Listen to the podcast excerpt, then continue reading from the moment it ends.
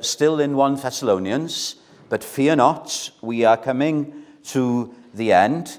And the last chapter of 1 Thessalonians has these pithy uh, statements, uh, just one after the next, uh, talking about what the church culture ought to be like.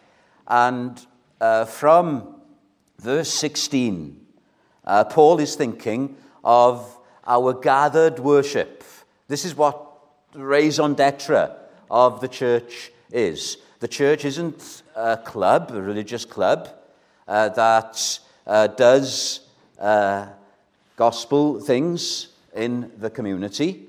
Now, of course, we do those things, but the church, firstly and foremostly, is the gathered congregation the gathered people of God, the called ones. We've been called out of the world to declare his praises. So before we do anything else, we are here to worship. And uh, what Paul is talking about from verse 16 to the end of the chapter is what should a service of worship look like? Somebody uh, called uh, these verses the headings in a church service. We'll all have different views of what a church meeting should be like, but it has to contain these things. Now, of course, every one of these we can take as individuals as well. Uh, so, the one we're beginning to look at tonight, I don't think I'll finish it because I got five points. And we do want to give time for Andy and Nathan, especially if the meeting is going to be as long as the question and answer session. So let's see how far we get looking at the first exhortation. Just two words. The start of verse 16 rejoice always. Or if you prefer the old version, rejoice always. It would be good to have this as our verse for the year, wouldn't it? In Philippians, which was written later than Thessalonians, Paul develops uh, these themes a bit more, and so he adds a bit more meat. Rejoice in the Lord always. And again, I will say, rejoice. It's not an option, we're to rejoice. There aren't times when we're not to rejoice, always. Now, before we uh, jump into the verse, I've got two quotations. I've been so blessed by Spurgeon's sermon on this verse. I've got a quote from him first. This is a sunny verse. It is, isn't it? It's a gloomy world. But in Penarth this afternoon, the sun came out. And this is a sunny precept. When we read it, we feel that the time of the singing of birds has come. Spring will be soon upon us. Happy people who are thus exhorted. We ought to rejoice that there is a command to rejoice. What a good God we've got. Glory be unto the God of happiness who bids his children be happy. And then the next quotation is from John Stott, much, much uh, later. Uh, he went to be with the Lord a few years ago excellent commentary on 1 Thessalonians. I'm reading this, and you can take some of it metaphorically, but what he's saying is spot on. Many church services are unforgivably gloomy and boring. Although it's always appropriate to worship Almighty God with awe and humility, Yet every service should also be a celebration, a joyful rehearsal of what God has done and given through Christ. So let there be organs, as we heard tonight, and trumpets, and drums, and singing. Now, even if you don't take that literally, the heart of rejoicing is surely there. God have mercy upon us if our church services are in any way gloomy, uh, we are commanded here to rejoice. And there's a connection, isn't there, between personal rejoicing and corporate rejoicing, because we can't force a group of people like ourselves to rejoice unless we are personally rejoicing in the Lord. So uh, please don't misunderstand me. I do not want to get rid of the pulpit. I do not want to have a drum kit there. What uh, God wants of us here is that our hearts personally are full of rejoicing. So that when we gather together, then, if you have a few hundred people who are rejoicing in their hearts, think of the effect that that has. Uh, so let's go uh, through a few of the points here as to rejoicing. I don't think we're very good at rejoicing. I'm not thinking of us in particular as a church, I'm thinking of our brand of Christianity. As Reformed evangelicals, we are slow when it comes to rejoicing. And I do believe, as Tozer has put it, that rejoicing or worship is the missing jewel in evangelical churches. We're good on the doctrine, uh, we're good on the moral side. But when it comes to rejoicing, I think some of our brethren put us to shame. So let's look at biblical rejoicing. The first point that I've got is look at where this verse comes. What precedes it? My first point is rejoice in duties. Because Paul, before this, has been talking about us. Verse 12 recognize those who labor among you. So I'm working. Uh, Andy and Nathan are working for the church. Others are working for the church. We're blessed with workers. Uh, we'll come to the service we do for the Lord in a moment. But then notice some of the things Paul says in verse 14 warn those who are unruly.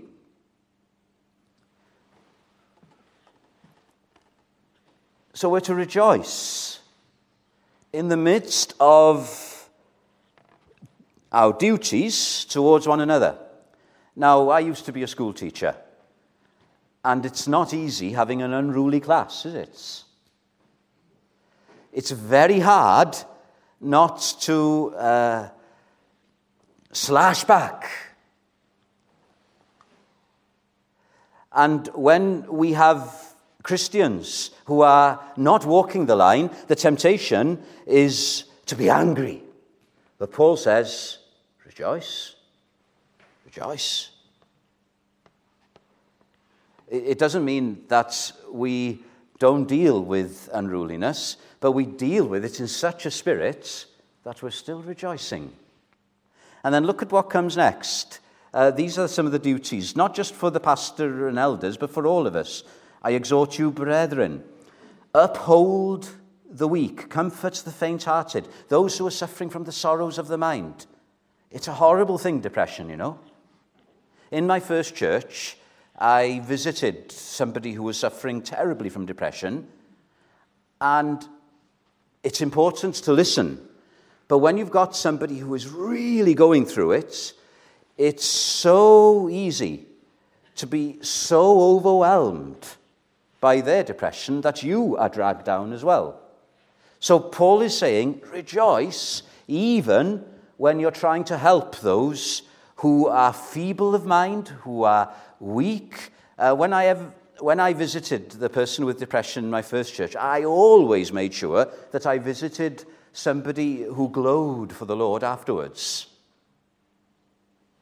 Do you understand?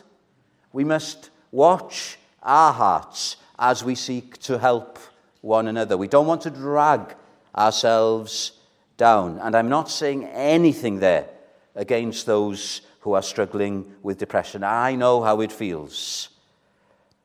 And there is no shame in suffering from the sorrows of the mind.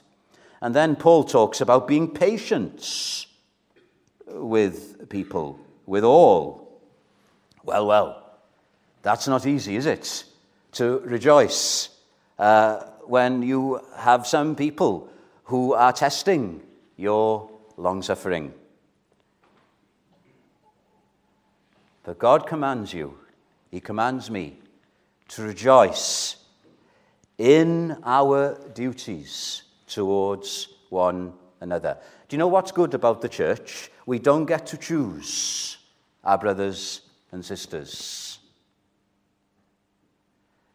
You may have friends. Thank God for that. That's uh, a lovely thing. But the church is more than a friendship group. We are a family, and you don't get to choose your family. And we can rejoice in one another then, because we are all, in God's purpose, doing one another good. Now, this is Spurgeon again.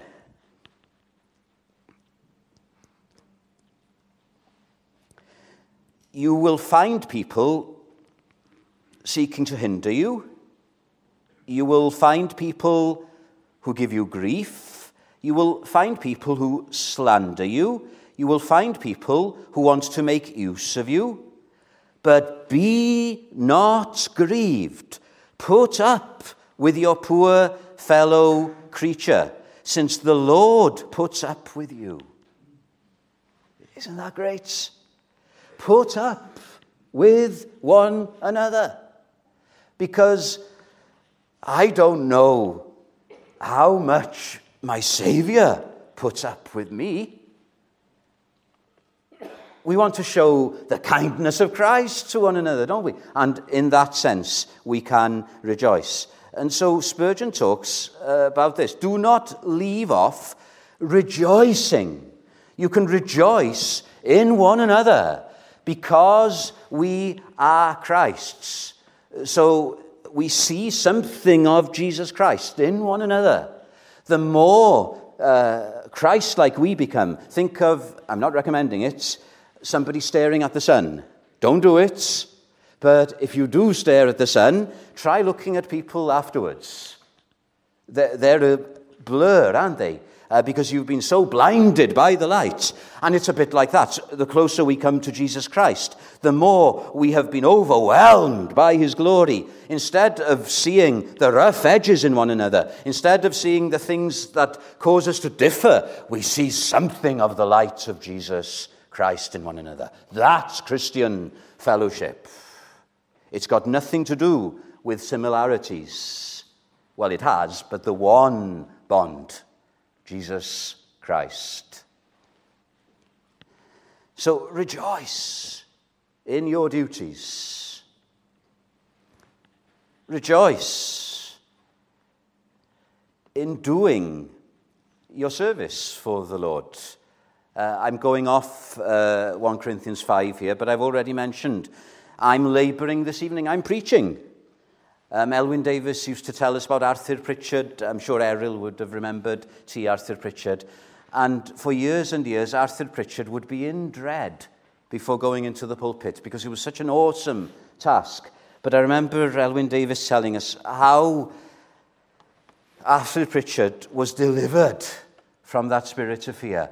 And he got to the place where he enjoyed ministering the word of God you can rejoice preaching Nathan, Andy, others. It's an awesome task, but it's a privilege, isn't it? What, what do you do for the Lord in the church? Uh, standing at the door? What did the psalmist say? I'd rather be a doorkeeper in the house of the Lord. You know, the people at the door are the first point of contact that people visiting the church have. You don't want to be standing at the door giving the impression uh, that uh, uh, you don't want people to come in. if people see something of the joy of the Lord in you as you're standing at the door, then isn't that drawing men and women to the house of God. Uh, I don't know if it's true or not, but we've heard the accounts, haven't we, of a person who was trying to find a church in uh, a town that they just moved to. So what they did, they drove around and they stood outside the church after the service to see the look on the faces of the people as they were coming out. I don't know what you make of that. I know we all have different personalities. Some are more vivacious than others, but there's a point, isn't there? What about doing the refreshments? Aren't we supposed to be rejoicing in that? I remember one believer telling me they were in a Bible college somewhere, and even the way that the coffee was done showed something of Christ. Now, am I exaggerating? I don't think so. Brother Lawrence, the practice of the presence of God.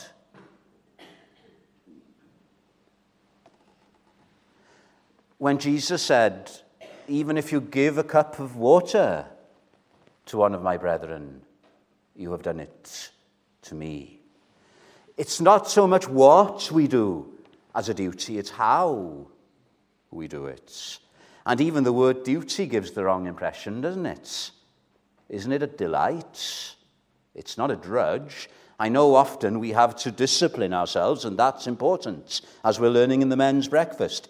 But rejoice in your various duties. We used to have an offering in the service. Some would say it's biblical to have an offering in the service uh, because we are told in Corinthians the Lord loves a cheerful giver. It was as if giving was part of the service. I don't think I hold that view. Uh, that is, that giving is part of the service. I do hold the view that the Lord loves a cheerful giver. It's not the amount you give that matters. The widow's mite meant more to the Lord than all the money of the rich and the religious. Do you say grace before a meal? That's good practice, but it doesn't mean anything if you're not grateful for the food. I was challenged by what a believer said to me a few days ago. They said they left off saying grace and just started to be grateful for the food. I'm not saying I agree with that or disagree with it. I'm just saying there's something in that, isn't there? Are we grateful for all the good gifts that God has given us. And we say, Thank you, Lord, for providing this food for us. So that, that's the first point. I don't think we're going to get further than the second point. But the first point rejoice in duties. And rejoice not just what you do in church, but it's six days a week in the world. Re- rejoice, students, rejoice in your work. Uh, rejoice in school. Re- rejoice that you're a child of God, even if you're the only one in a family or a school or a halls of residence. Rejoice in being a citizen of this country. Rejoice in living in such a beautiful green city as Cardiff. Rejoice. That's what Paul is trying to get us to do. So if we're rejoicing in everything that we do during the week, what will Sundays be like then? When we're all gathered together to rejoice in God. There is a camaraderie when a group comes together. And if you go to a concert, there is uh, like a, a chemistry there. All those people are there. Uh, and like the two friends that uh, Peter Harris invited uh, to Mahler second, who didn't enjoy it, but usually in a concert, all the people there are there to enjoy the music. And there's a buzz. Think of how that's spiritually, with the Holy Spirit influence as well can affect our gatherings on Sunday if we are rejoicing during the week. Second point, this has a D in it as well. Rejoice in difficulties. Rejoice in difficulties. Uh, look again at the context here. Verse 14 Now we exhort you, brethren, warn those who are unruly, comfort the faint hearted, uphold the weak, be patient with all, and then see that no one renders evil for evil to anyone, but always pursue what is good, both for yourselves and for all, and then immediately rejoice. So Paul has just been talking about people rendering evil for evil. In other words, treating others not with love and compassion and forgiveness, but having revenge on them. And Paul says, Rejoice. Don't treat people like that, but rejoice. Now, we know that this letter was written to a church that was beginning to suffer persecution. Uh, the young believers in Thessalonica, they were already uh, suffering uh, from uh, the rulers of the synagogue, uh, the religious rulers of the city uh, were giving them grief, but now they were about to suffer persecution. Right? We are not suffering persecution yet. But listen to Paul. He says, Rejoice always even in the midst of difficulties, even if it means being persecuted. And it's not just Paul that says that. It's greater than Paul said in the greatest sermon ever preached, the Sermon on the Mount. Blessed, you know the Beatitudes? What's the word blessed? Happy. Happy are you when men shall revile you and persecute you, and shall say all manner of evil against you falsely for my sake. What do we do then? What does Jesus say next? Do you know? Rejoice. And not just rejoice, but be exceeding glad. Well, well. That's rejoicing in difficulties, isn't it? For great is your reward in heaven, for so they persecuted the prophets before you. So rejoice in difficulties. Now, I don't need to know every one of you that well to realize that we're all probably having some difficulty or another. It's our lot in this world. Do you believe in God being absolutely sovereign? That's what we're learning in Bible doctrines. It's one thing to know it in our heads, it's quite another for it to sink into our hearts and for us to live in the light of my Father's in complete control. So, whatever's going to come across my path today, He is allowing, and He has promised to work together all things for my good, even difficulties, unpleasant things. So, I'm going to rejoice. Uh, please don't misunderstand me here. By commanding us to rejoice, Paul isn't telling us to always be smiling. Now, um, some Christians, they give the impression that they must go to bed uh, with a toothbrush in their mouths to keep that smile. Now, this isn't what New Testament Christianity is about.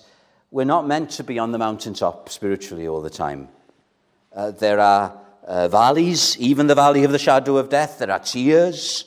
There, there are uh, difficulties. There are persecutions. But we're to rejoice still in those things. We're not to go through them with a smile, but that's not the same as rejoicing. When Jesus said, rejoice and be exceeding glad in the Sermon on the Mount, we, we don't have an English word for exceeding glad, apparently. Uh, the Greek, if I can get this right, is agaliasthe. Am I pronouncing that right, Nathan? You're studying Greek. Agaliasthe. One word in the Greek. There's no one word for it in the English language. So one of the Puritans called Trapp, he wrote a brilliant work on justification by faith. Trapp, he punned the word agaliasthe to dance a galliard. Now, I don't have a clue what that is, but dance a galliard.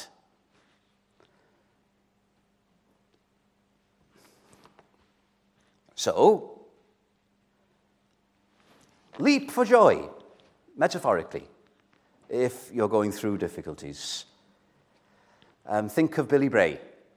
Whatever you said to Billy Bray, he would say, Hallelujah. Hallelujah.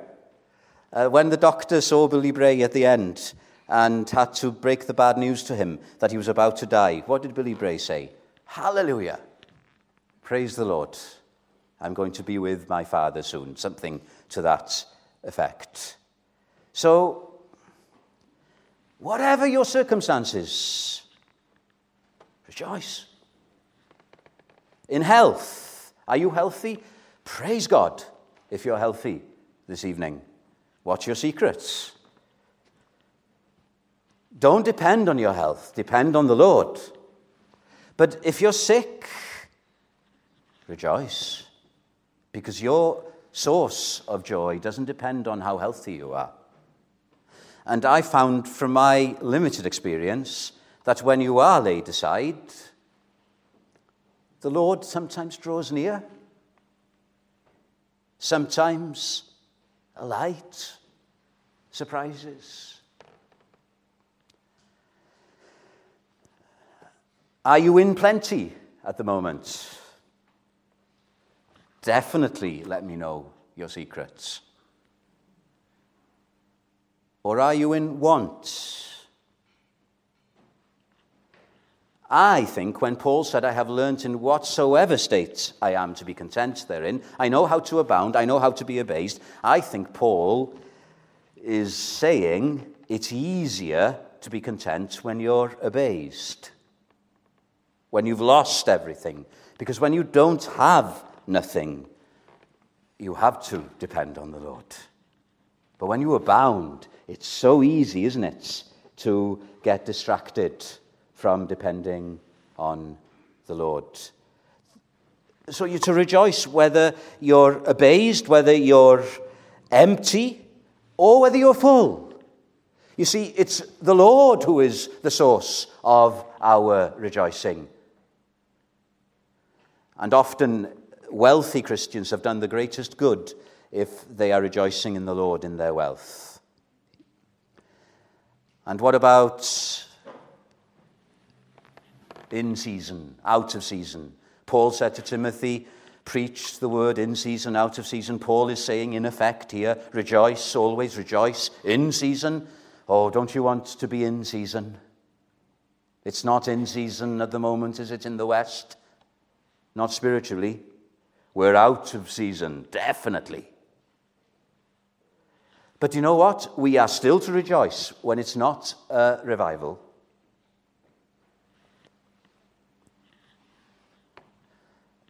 What a privilege to serve the Lord in a time of spiritual dearth. Because when there's great blessing, there are more people who claim to be Christians than really are. When it's a time of spiritual dearth, if you are standing up for Christ, it usually means you're real. Isn't that a reason to rejoice? And doesn't the fact that we are still standing, that I can see some of you, you're still shining for the Lord, doesn't that make it even more glorious against the discouraging background? And so, even if only one soul is saved before I'm taken to glory, I will still rejoice. Or if a multitude are suddenly brought into the kingdom, I will rejoice. But I don't think our rejoicing should be less if it's a time of dearth, because God has put us here now. Do, do you have that contentment in the Lord? Paul had to learn it. We've all ha- had to learn it in the school of Christ. I am content, the rare jewel of Christian contentment. Uh, Lord, I'm content now, 2024, in the heath, in this corner of your vineyard. This is where you have put me. This is where He has put you. And so we are to serve the Lord to the best of our abilities, trusting in Him, rejoicing in Him, because you are indestructible until your time comes for Him to call you home. So, whatever I may be going through, whatever illness, whatever difficulties, uh, whatever situation, God wants you, wants me here now, and I'm rejoicing.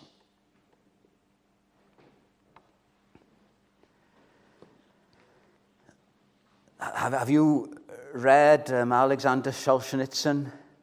When, when he was incarcerated in the gulags in Siberia?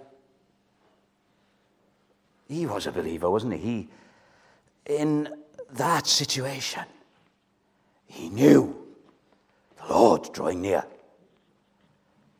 Read his book, The Life of Ivan Denisovich, where it refers to a believer uh, in his little cell, hiding his little Bible. Have you seen those little uh, New Testaments that they had during the communist persecution?